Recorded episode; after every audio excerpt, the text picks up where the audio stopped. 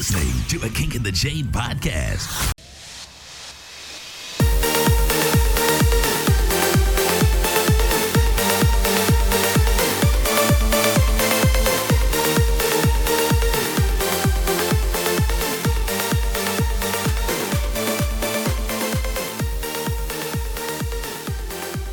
Hello and welcome to the Kink in the Chain podcast. I'm your host, Rope Squirrel. Ritzy and Alpine could not be here today, but that's okay. I've got someone much more interesting. He might just uh, terrify you a little. Today we've got Sir Ezra. Sir Ezra is an intimacy and BDSM coach at the House of Algos. He identifies as polyamorous, dominant, sexual sadist. He's also the founder and headmaster of the leather BDSM household, the House of Algos. He co founded the Triskelion Scholarship for BDSM Education. He's also the director of education for the Sanctuary LAX Studios. He's also now, and the reason he's on today is to talk about his new book, Mind Fucking Mindfully. It's his first published book. How are you doing today? Oh, I'm doing amazing. It's always nice to see you. Well, it's great to have you on the show. I really appreciate you coming on. And uh, obviously, as I noted before, you you've got a book coming out. Is that is that true? Yeah, it was just published in May. So it's been a few months and we sold more than 200 copies. So I'm happy. Very nice. So w- obviously, this book is about mind fucking. I've I've read the read mo- some of it. What do you love about mind fucking? Out of curiosity.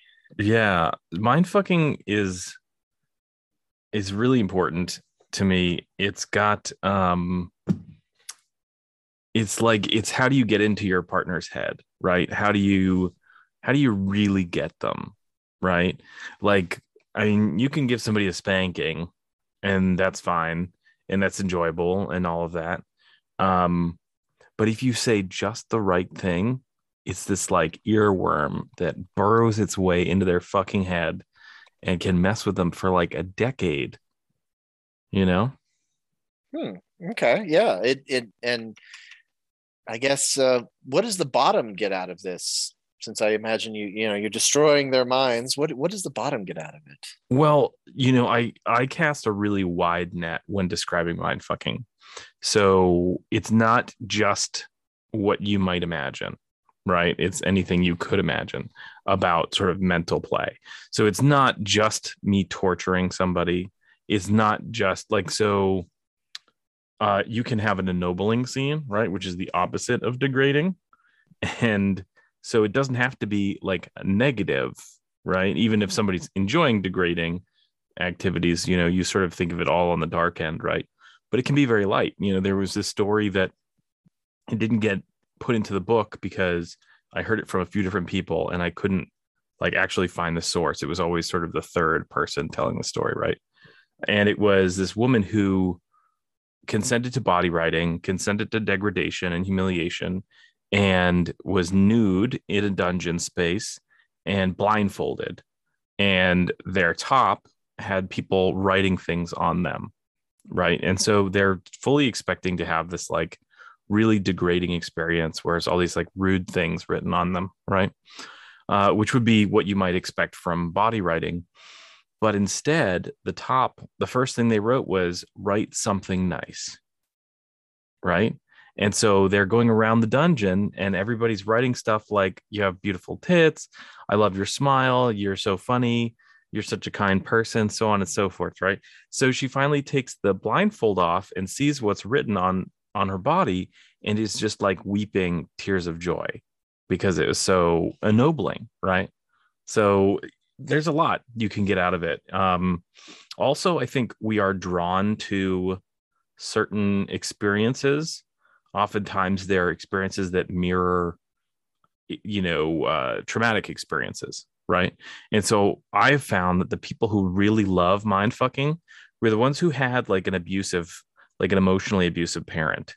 And there's actually like a draw towards some of those negative uh, activities but if we can do it in a way that is like with agency if we can do that in a way that doesn't you know negatively impact their self-esteem or their station in the world or their experience then that's great. We can get we can scratch that itch without doing any harm.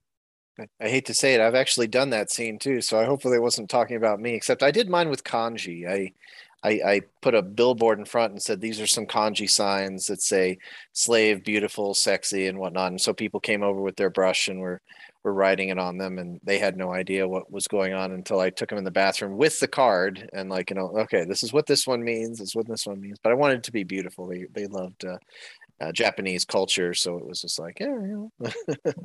That's a lovely twist. Yeah, I hadn't heard of that before. because then it, it's pretty and nobody has any idea what it is until you well not saying nobody has people obviously can read kanji. That's but yeah it's just i thought it was pretty. It was, it was a good time. So where did you learn how to do all this mind fuckery did, did someone mess you up real good? Dad. um, yeah, no, I think that mind fucking is like innately human. And I think that we, when we have these like fucked up experiences with um, people who were emotionally abusive, then like we, we learn to have those tools also. Right. But what I think is more valuable is like, how did I come across the best practices? How did I come across like, how do you do this in a way that is ethical and erotic and consensual? Right. And that's something I learned in the community. But I remember that it was so hard to find good information on the topic. It was like nobody wanted to talk about it. Nobody wanted to teach me about it. There was nothing in writing I could find. Somebody even said to me, if you really want to learn it, you know, look up emotional abuse tactics, which I was, it is just terrible advice, right? That's like, if you want to do knife play, learn how to, you know, why don't you look up surgical techniques, right? Like, that's, it doesn't, you don't have the context of the community when you do that, right? So, um, I eventually found a mind fucking mentor. And so I was able to study under him. oh dear i don't want to know what the final exam was well, I I did teach a class and then he was part of the class. So I don't I didn't think of it as a final exam, but if that if there was one, then that was it.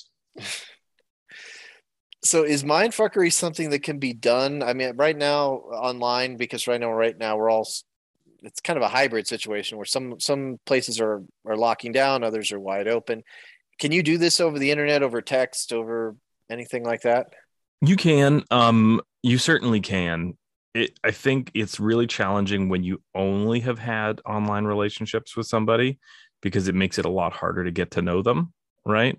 Not impossible, certainly, but the limiting factor in a mindfuck is how well do you know your mark or your bottom, right?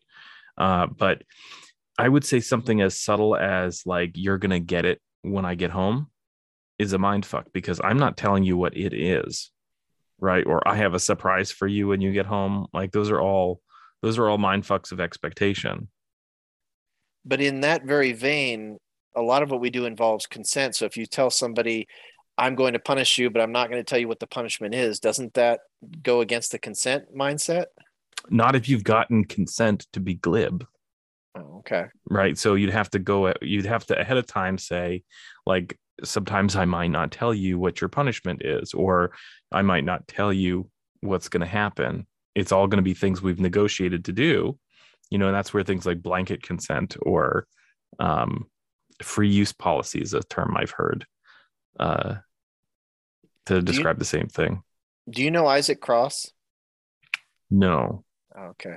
He he also teaches a mind fuckery class, and uh, I don't know if you do this, but I, I he told me what he gets. He has a consent form that he hands to the bottoms to, who are going to demo bottom, and on that is a checklist of things that you're agreeing to.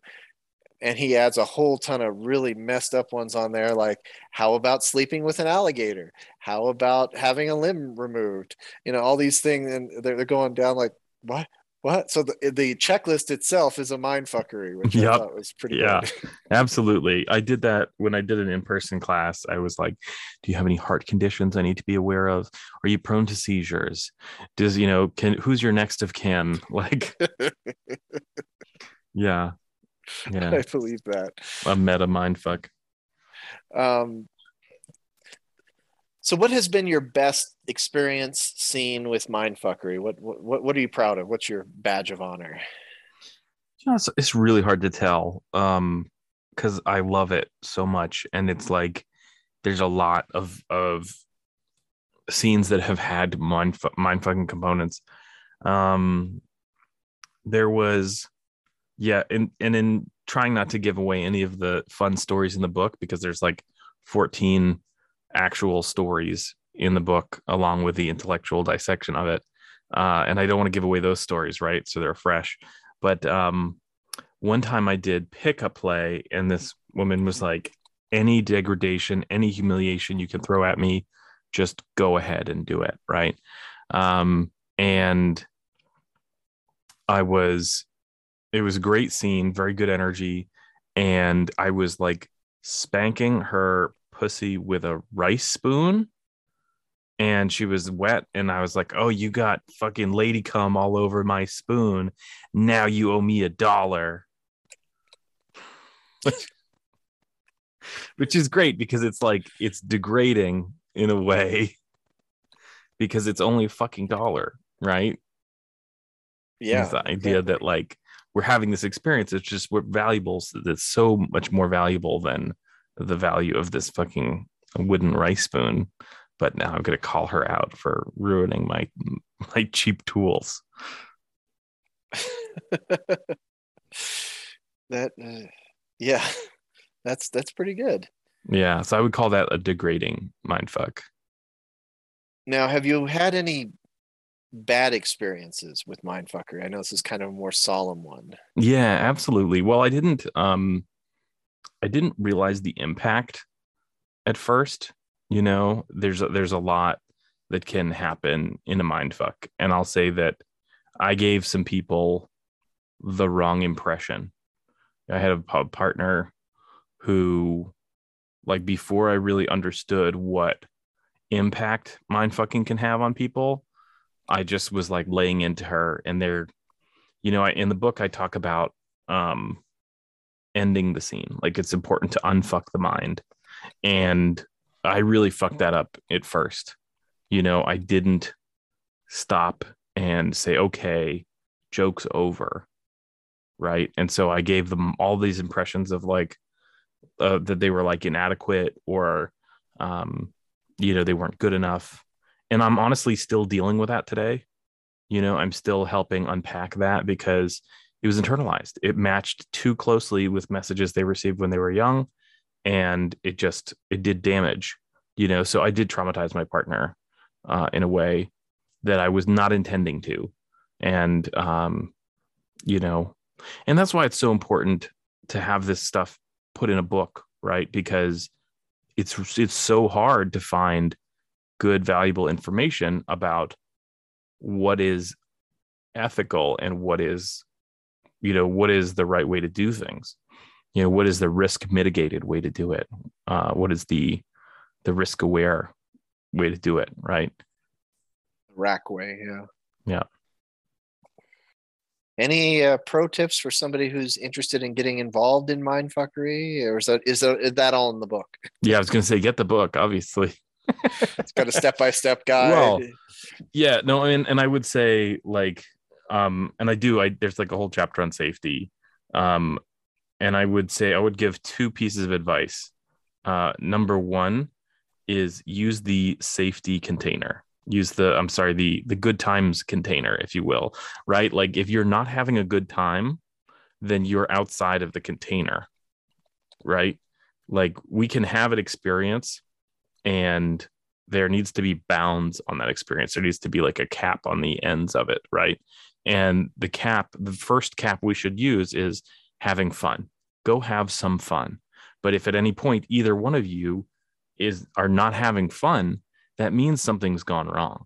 And it's time to stop and unpack what's happening so that you can get back to that fun zone right? And i'm not saying that there isn't value in experiences that are like somber or deep or cathartic right like those are definitely there but for the the novice at mind fucking keep it fun um and the second piece of advice i would say is that you are absolutely obligated to unfuck the mind.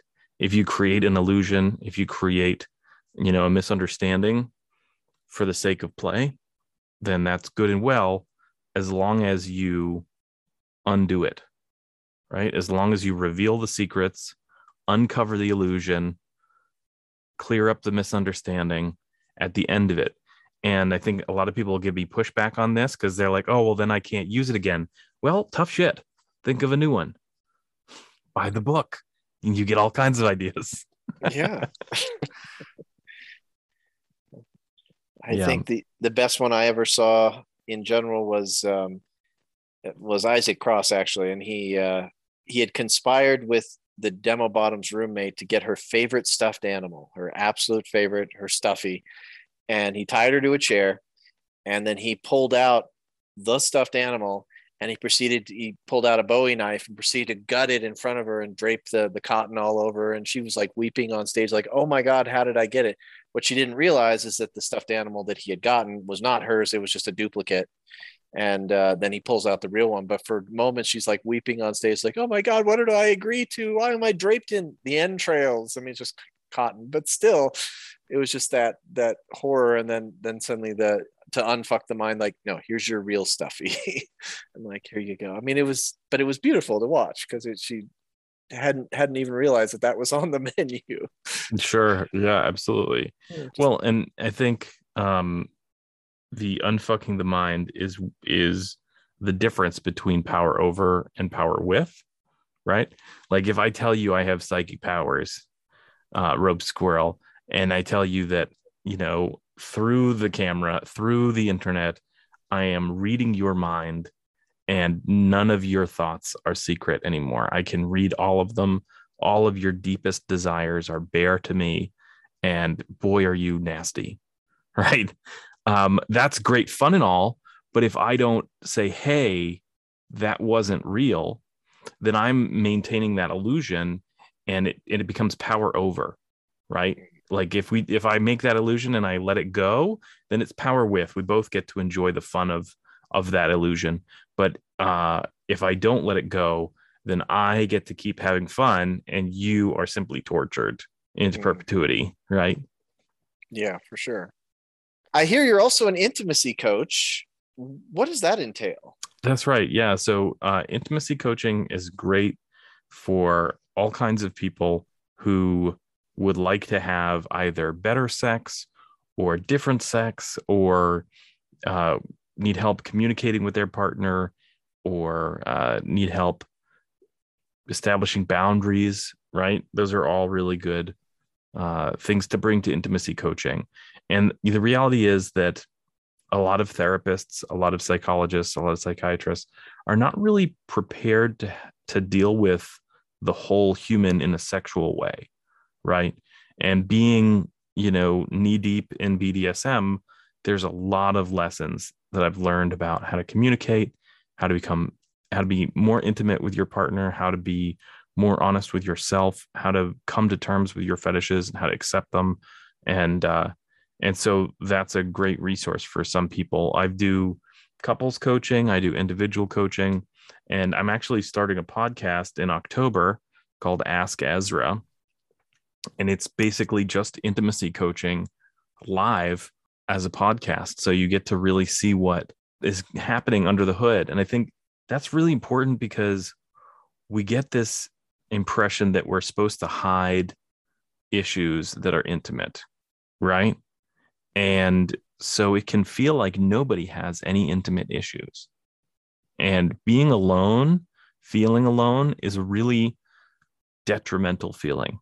And just feeling like you're not alone in your struggle is a huge resource. And so, you know, it's really my destiny. I've like, this is what I'm meant to be doing on this planet is is helping people, you know, with their intimacy and and helping people feel not alone in their challenges. so messing with their minds and then helping them at the same time Yeah, same deal. Same deal. Just the other way around. Un, I'm just focused on unfucking the mind. In that Okay. case.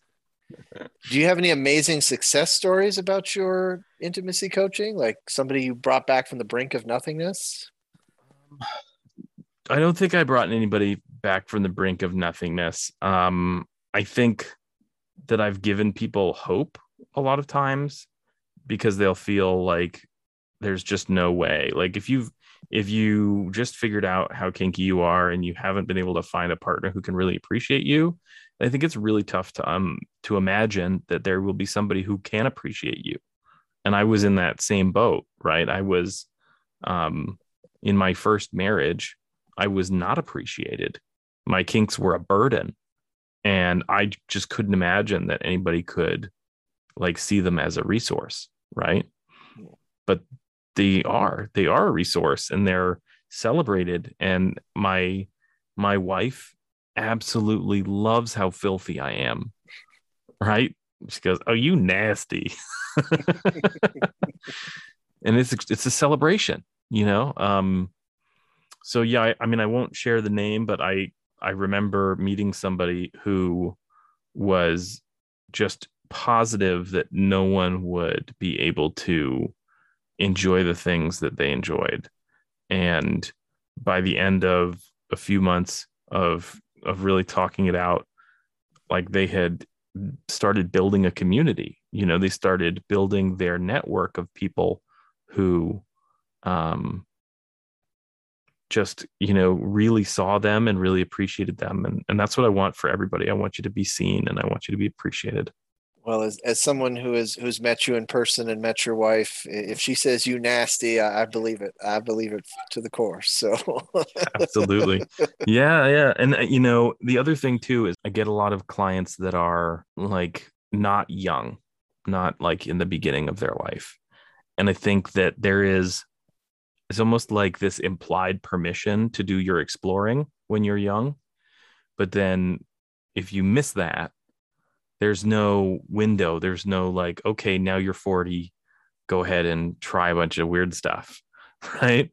And and i want people to know that it's never too late. It's really never you've never lost your opportunity to explore so long as you're breathing. Like if you're breathing you can still explore this stuff and so a lot of my clients are you know feel like they've missed the boat in the first place and I kind of help them like hasten their process and and you know jump ahead a little bit and and get it done even faster. You're you're an invaluable resource in that regard, I'm sure, and thank you very much for that. yeah, my pleasure. It's one job I don't have to worry about automation taking. I can't I imagine the love robot. Uh, that's hmm. I mean, I, once wrote a, a, piece of software that was a robo therapist, which was really interesting because you just type, didn't matter what you type, but it randomly pick a phrase like, and how does that make you feel? Or is this related to your mother in any way? And, and it, and I was surprised just as I was talking to it, like how effectively it was communicating, even though it had no idea what I was talking about.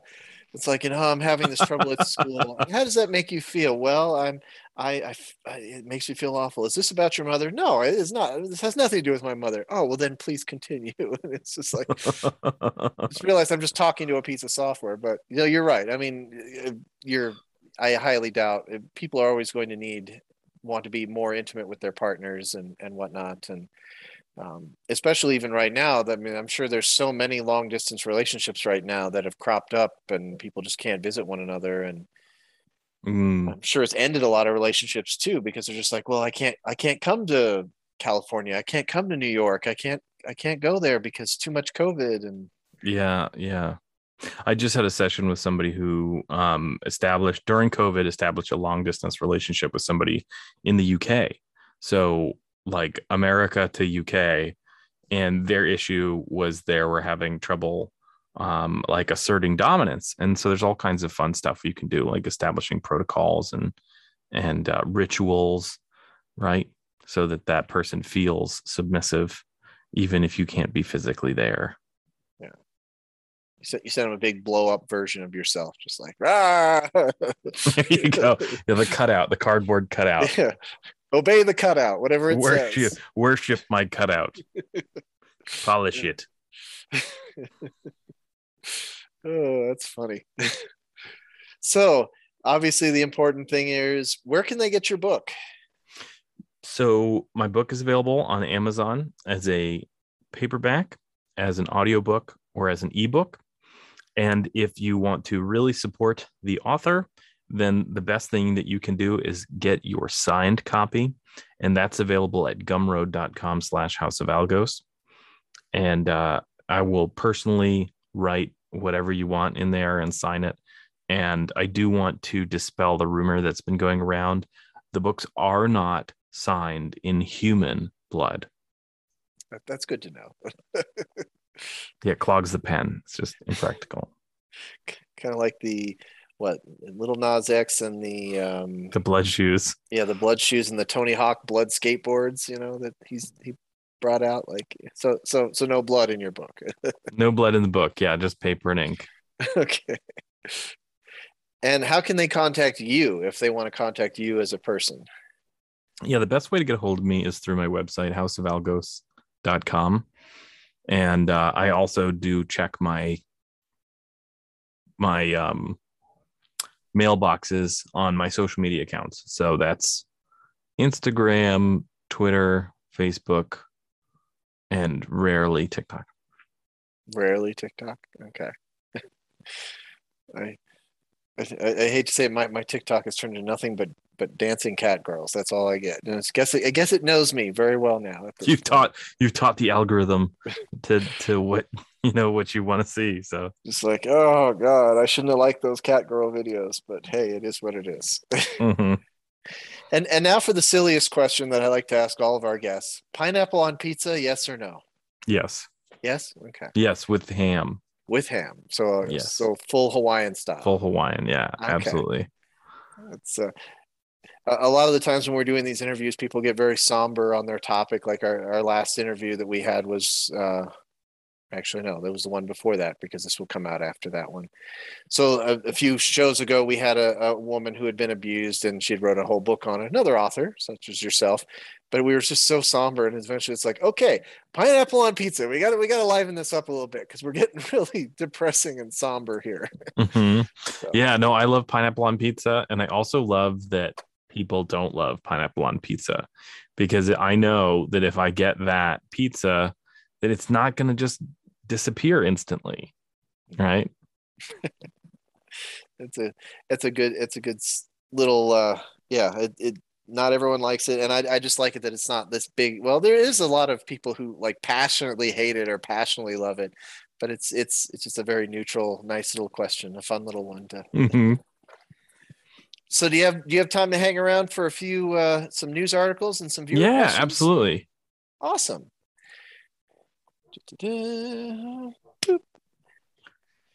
All right yeah cough and do your thing we're uh all right so my listeners the article we have this week isn't really about the article itself i'll be frank with you the, the title of is is it's about a murder trial and it's about that the woman and the, the murderer were both involved in a dark world the article itself isn't all that and it, too much to speak about. It talks about a murder. It talks about all the other stuff, and you know, I, I- feel sorry for for the you know the the people left behind, all that kind of thing. The part that bothered me about this article in particular, though, was it. wa- I'll quote from it: "The accused, 51-year-old Joshua Ward and Kelly, were both part of a community through FetLife.com." And then further on, it talks about how BDSM was going to come up during the uh, during the trial, and it's like I don't. What do you feel about this, Ezra? I, I, I personally just think it's unrelated, personally, but Yeah, no, it's it's puritanical bullshit. You know, I mean, Puritans founded founded uh this uh original settlement, right? And they got kicked out of the UK for being too uptight. So they must have been really uptight. Um and yeah, it's just absolutely unrelated. I mean, you could also be like, and they both drank water. Like, yes, but there is no causation. It's correlation without causation. yeah, they could have easily have both been on. They're both Amazon Prime subscribers. You know, Mm, yeah, that's what did him in. it's like it, just because they're on there, and even further later in the article, it talks about Kramer was an addict who used methamphetamine and traded sex for rent. Like, I I think FetLife is the least of his problems right there. Like there's other stuff going on there. Well, I think it's really attractive to dehumanize people that do outrageous things, you know, because we want to be, we want to feel safe. We want to feel like, oh, our husband, our wife couldn't murder us, right? Um, but the reality is, we're all just one traumatic brain injury away from total psychosis. This is true. And there have been so many studies that talk about the like in the like the DSM where they had to destigmatize I think it's the DSM five where they destigmatized uh, BDSM and as a it used to be a sexual addiction. Now it's just Mm. a sexual something else but it's it's in short they've done tons of studies on BDSM couples and we're actually usually we communicate more. We generally are even more intimate with one another. We, you know there's all these positives and then you you look at a vanilla couple who only has missionary sex and one part partner just wants to try even home let's just say homosexual sex and that's just not allowed in that kind of a relationship so one partner is just miserable for the rest of their life versus in ours it's like if i really wanted to do it i could probably go to my partner and say hey i would really love to try th- try this and she'd be like well go have fun Mhm. Yay. Yeah. Yeah, absolutely. I mean, you could just as easily say, you know, and both of them were monogamous, and this bizarre niche relationship style caused them to go insane. And there's there's a whole uh, well uh, people th- this particular article i found it because there was a huge FetLife thread about it and it was interesting to to see all the reactions. Of course admittedly biased people who are on FetLife are going to be against this very much so. But even even it just i don't know i, I see that they do hit pieces on like child predators and everything else and it's like and they were on FetLife and they were on FetLife like uh, it's just FetLife is not. There are dangerous people on FetLife, but there's dangerous people on OK Cupid and Etsy, for that matter. You know, hmm so it's just. Uh, I don't know. I, I I hope one day we get to be like you know Midori for president or something. You know, where we have a kinky person in the White House and the, you know, Good luck with that. and uh, you know, you know, Good luck I- with that. That's going I to wanna- happen like a hundred years after we have a gay president. Yeah. It would just be nice to have. I, I know we've had like oh we've had openly transgender individuals, we've had o- openly gay um, members of Congress and things of that nature. So I think we're getting there, but you know, I, I would just love to see you know your your local senator comes to a meeting clad in leather with a flogger attached to his belt, and it's like you know. Uh, uh, what a whip in every hand and a dungeon on every corner. That that's their their thing. That'd be that'd be I'd nice. vote for that. Yeah, me too. 24 hour, like we have 24 hour fitness. We need the 24 hour dungeon. You know, where, Yeah. where's that at? we need Yeah, well, the 24 hour fitness is a place that you can go to experience suffering. oh, yes. Some of that equipment looks like BDSM torture equipment for So, that yeah. matter. So, indeed, indeed, it does. Well, my listeners, there wasn't a whole lot to specifically talk about uh, on this article. If you want to read it, it's it's interesting, but it was just more the the commentary about how this happens way too often, where it was just it's being it's it's a false equivalency, and I we just wanted to I just wanted to hear Ezra's opinion on it. You know, I I think I knew his opinion before we started, but it was uh, I thought it was interesting. So Yeah, yeah. No, I mean, you could say that uh, 100% of serial killers drank water. Mhm. So, you know, you shouldn't drink water because it might make you a serial killer. FetLife is not I wouldn't say FetLife is a safe place, but it's no more dangerous than anywhere else on the planet. So if you're going to engage with FetLife, you know, do your due diligence, do your kinky background checks, whatever that might be to you. Join your local community, you know, vet people if you have to, but you know, don't just go on to like Craigslist and meet somebody, you know, in a cabin up in the mountains that you've never met before and agree to be tied up and, you know, whatever because that might be a dangerous thing but meeting someone at your local club or you know setting up safety calls you know these are the things that keep you safe even in the vanilla dating world much less the kinky dating world mm, yeah, those, I mean, it's the community is all about risk mitigation. And certainly we're not without some bad seeds. But in general, I think that the BDSM community is safer than than the non BDSM community. thank you for that i appreciate it you ready for some viewer questions Yeah. All right. Let's do it. So our first question comes to us from Ben in Ontario, Canada. And he writes, I know what we do is sometimes called scening, and therefore we are all actors in a scene. However, I suck at acting. Being a top, I sometimes get asked to play a part. Every time the scene ends, I tend to feel like I didn't give the greatest performance. Any tips for me to excel in my scene? Show notes, as it were. Yeah, well, I think that acting is not your first priority, right? Your first priority is intimacy. Your first priority is partner connection. So that should be your focus. The other thing I'll say is practice makes perfect. And it can be really weird to like be like, okay, I'm a pirate now, right? Um, but if you practice every once in a while being a pirate, then it's not going to feel so weird when you jump into it. And there's also like this idea that like you have to keep a straight face, and like you don't. Nobody said that, and and if they said it, they probably were taking themselves too seriously. Um, and the other thing I'll say is when you're like dawning personality, uh, you don't want to make eye contact right away. So just look at the floor for the first 30 seconds of your performance, and then you can engage, and it will be a little easier to stay in character. For sure. And Ben, I do understand part of this because, like, some of the things that we do in a scene, quote unquote, may not be things that we may be willing to do. Like, it, for, let's just take a flogging or a beating scene, for example. I mean, you don't go around just beating people for no reason. You you get consent, you've talked to that individual, you've negotiated, and you've connected with that individual in some way before the beating begins. I hope, at least I, I hope that is the case. So I can understand that playing a part where you you become someone that you are not officially anyway to then perform that action. Uh, I myself, for example, have been taught all my life not to hit people. And then somebody runs up to me and goes, "Will you hit me?" And like, uh, my if it was not in this dungeon, absolutely not. But we're in a dungeon, so I'm going to put on the part of of a of a top, and then I'm going to beat you. And then as soon as we're done, you and I are going to sit down and have a uh, a cuddle session aftercare where you're going to tell me that that everything I did was okay and I'm I'm not a monster and that kind of thing.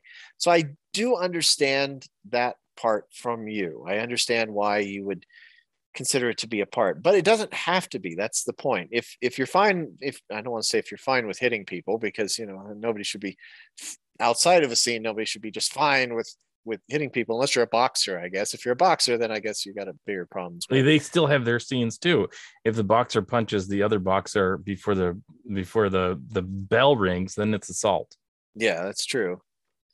So in essence i guess the, the way that you need to think about this is not that it's a scene but find things that you enjoy doing legitimately. And as sir ezra said it it doesn't you, scenes don't have to be super serious. You don't have to be the big domly top uh, you know stoic you're not you're not a guard at the queen's palace or anything like that. You can you can make a funny scene. You can make a silly scene. You can make a disastrous scene if it has if it has to be. I've i've had some scenes that have gone way off the rails and i've had to stop them but it doesn't matter. It's it's more about the the connection between the two individuals. No one else is there. And as long as they're having a good time i think they your partner should be saying no notes for you yeah, and you can also like focus on what is a role that you do want to play, right? If you can't imagine being a pirate, but you could imagine being the captain, or you could imagine being like a doctor, then focus on that, you know, like lean into what feels right. And if it doesn't feel right, then maybe don't do it. Yeah. I, I suppose I'm biased because I used to be an actor a very long time ago, and so on occasion I will give my uh, my bottoms a choice to the dominant that they want to receive. Do they want a silly one? Do they want a stoic one? Um, and but that's just me, and that's because I've done it and I'm able to play those parts. But that is not something that is required in any scene. You can be yourself if you so desire. Anything else you wanted to say about this one? I think we covered it. Okay. Well, Ben, I really hope that that uh, answers your question. And if you have any feedback for us, please don't hesitate to hit us up at podcast at kinkinthechain.com. And now, my listeners, for those of you who have been listening to this It's time for your contest code for this particular episode. Today's contest code is bondage 32. That is bondage 32. If you enter that on the contest page, you will get additional entries to our drawing. So good luck to you, bondage 32. Our next question comes to us from Kyle in Massachusetts. And I and now I was about to say it because I read the text. Our next question comes to us from Kyle in Massachusetts. Everyone tells me I should watch out for red flags. However, I am very new to this lifestyle. What are some common red flags in the BDSM community I should be watching out for? Hmm. Well, red flags are not objective. They're subjective, right? They're they really depend on the person. So for example, I might find somebody who has bipolar disorder to be a red flag because I'm not ready to deal with that. But if somebody else either has experience with that or also has bipolar disorder, then it's not a red flag for them. Right. So red flags are personal. Red flags are your red flags, not everybody's red flags. Um, but a good example of so I think that maybe there should be some standard red flags for people who are new to the community because there are things that uh, where people kind of tend to get taken advantage of at the beginning right? So if somebody cannot give you references that's a red flag. Uh, if somebody uh, doesn't want to show up to community events and is like talking about how the community is like they're out to get you and they're not a bunch of good people. Um, they're probably been caught doing some unscrupulous stuff, and that's why they're not welcome, right? So that's um, you know that's a, a red flag. I would also say somebody who's not willing to meet you in public first is a red flag because you want to maintain some safety and you know meet somebody in person in public so that you can walk away and with relative safety and if they attack you then you have witnesses at least, right? Um, yeah, but I mean, the red flags are really, you know, beyond beyond those. I think it's really personal. It's what do you find to be a deal breaker? For sure. And like another example I would use is isolation because there are some individuals who will try to similar to what you said Ezra where you know those people are bad they will try to coerce you into being like don't be with those people. Come be just with me. Don't talk to those people. I want to make sure that you're they, they do it under the guise of well, i want to keep you safe. I want to make sure that you know those those people don't come after you. Because there's some bad people in that community. It's like yeah well there's bad as we said in the news articles bad people in every community. But things like that um, i did have one case of somebody who refused to meet to play in public and originally that was a red flag for me like well why are you so scared? But they were scared because they were a school teacher and they didn't want to be caught in a compromising position and possibly lose their their job. To which i did kind of inform them like well what if one of my parents you know of the kids is there? Like well that means they're kinky too and it's mutually assured destruction but i understand that you would be scared about that and then so it's like okay well can we at least go out in public to begin with, like two restaurants, normal things, quote unquote, and then we'll play in private once I get to know you a little bit better. Uh, or in in this particular case, I said, you know, can I have, you know, I'd like you to invite somebody who could watch this scene or sit in the next room and I'll invite somebody just as so we have witnesses kind of thing for the first time or 2 mm-hmm. And they were willing to do that. They're they're I think their friend was a little weirded out, but hey, you know, they did it. And um, so these are just yeah, a red flag is anything that you know makes the hair on the back of your neck stand up. Anything that you're just like, I don't, this doesn't feel right to me. Mm-hmm.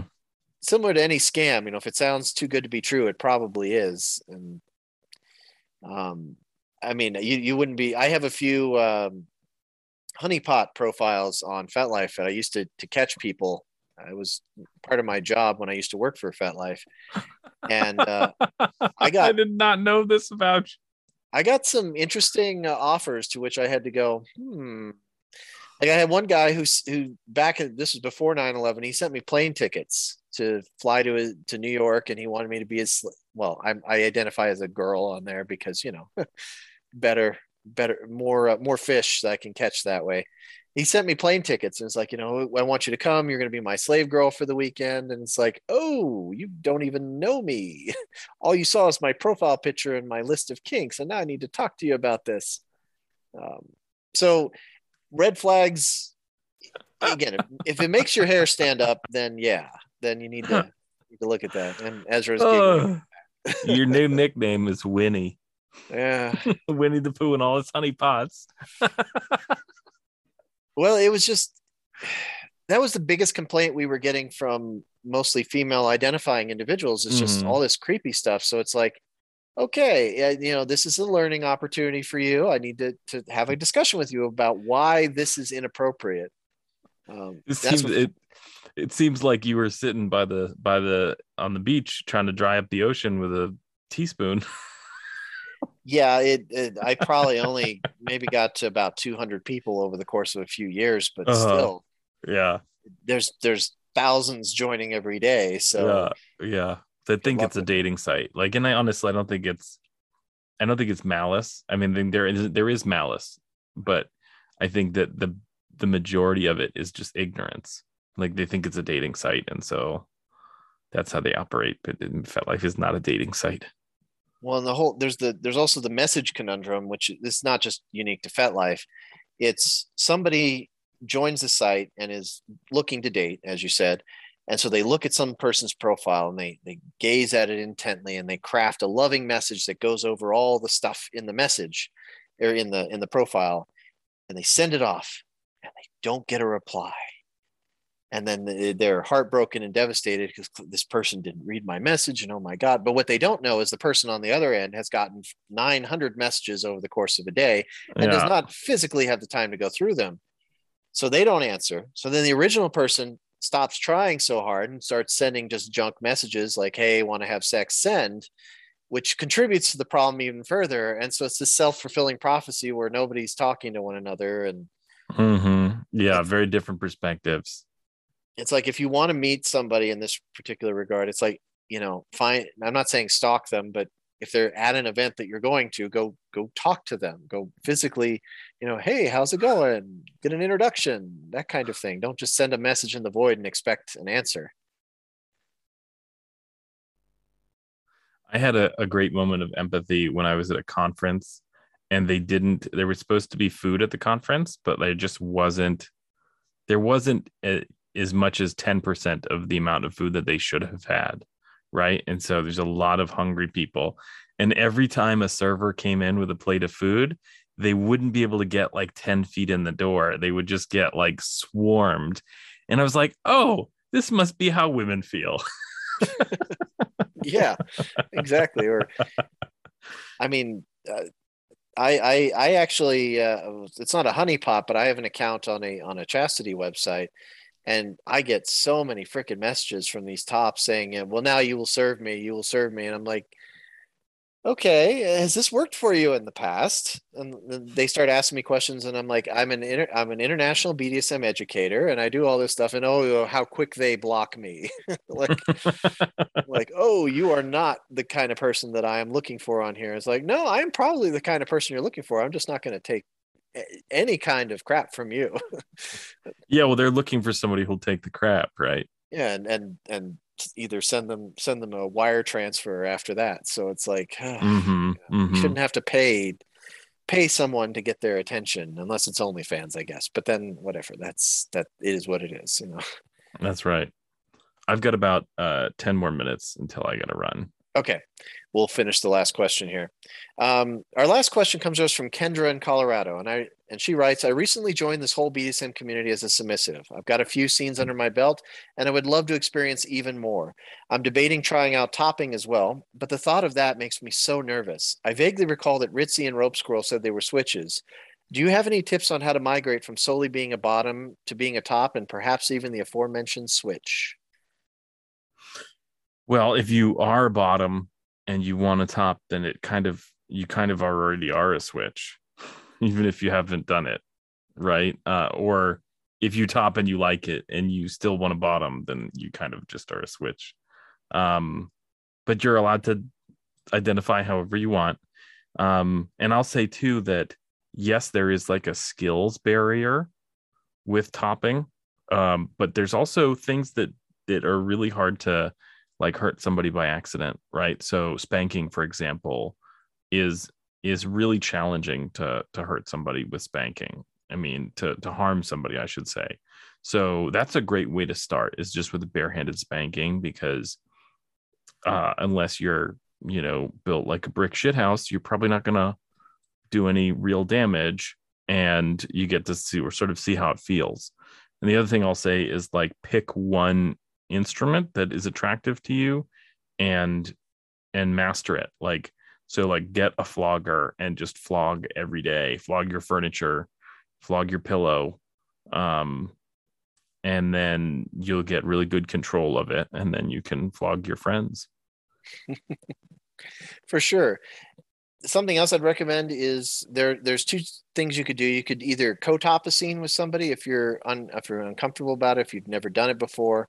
So in essence, you're somewhat taking orders from somebody on how on what the scene is going to progress as, but you're also doing the action as well. So they're saying, you know, I want you to hit them. Okay, hit them. And then eventually you can take that person either put that person in your brain and be like, all right, this is my top side ordering me to do things, um, or just do it naturally as you start getting comfortable with it. The other thing is to become a service top, which is very similar, but in essence, you are still taking orders from somebody, but it's it's somewhat more of a relationship, not just as just a scene. You're just it's more of a I need your help co-topping this individual. And eventually you may get comfortable. I, I'm currently mentoring someone right now who's having this very same issue. They they've been a submissive their entire life.